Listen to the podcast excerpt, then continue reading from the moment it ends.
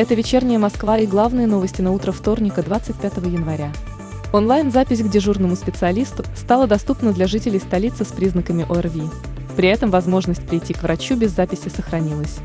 Об этом сообщила заместитель мэра Москвы по вопросам социального развития Анастасия Ракова.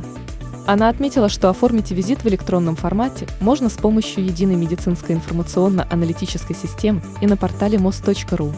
Для реализации проекта Москва уже заключила с инвесторами семнадцать соглашений. Об этом сообщил заместитель мэра города по вопросам экономической политики и имущественно-земельных отношений Владимир Ефимов. Он отметил, что на указанных территориях специалисты возведут учебные комплексы, промышленные технопарки, торговые центры, офисы и производственные здания.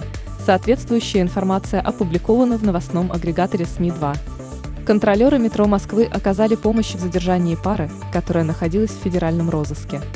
Об этом в «Вечерней Москве» сообщили в пресс-службе организатора перевозок. В ходе проверочных мероприятий на станции Котельники сотрудники метро остановили пассажиров, которые зашли в подземку без защитных масок. В ходе составления протоколов выяснилось, что они находятся в федеральном розыске.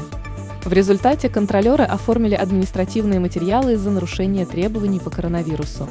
После подозреваемых задержали и отправили в отдел полиции. В России нужно ввести трехдневный период, в течение которого простудившийся сотрудник может не оформлять официальный больничный лист и заниматься самолечением. С соответствующим предложением выступил первый заместитель председателя Общественной палаты Ленинградской области Владимир Петров. Письмо со своей инициативой он направил на имя главы Минтруда РФ Антона Катякова. По мнению Петрова, такое нововведение сократит нагрузку на врачей, которую они испытывают в период распространения коронавирусной инфекции. Возрастные изменения у женщин наступают в возрасте тридцати пяти лет. Об этом в «Вечерней Москве» сообщила врач-диетолог Елена Соломатина. У женщин начинаются резкие перемены во внешности. Поверхностные жировые пакеты лица смещаются по диагонали медиальной вниз. Привычный рацион питания, который включал сладости и калорийные продукты, теперь оставляет свой след на фигуре.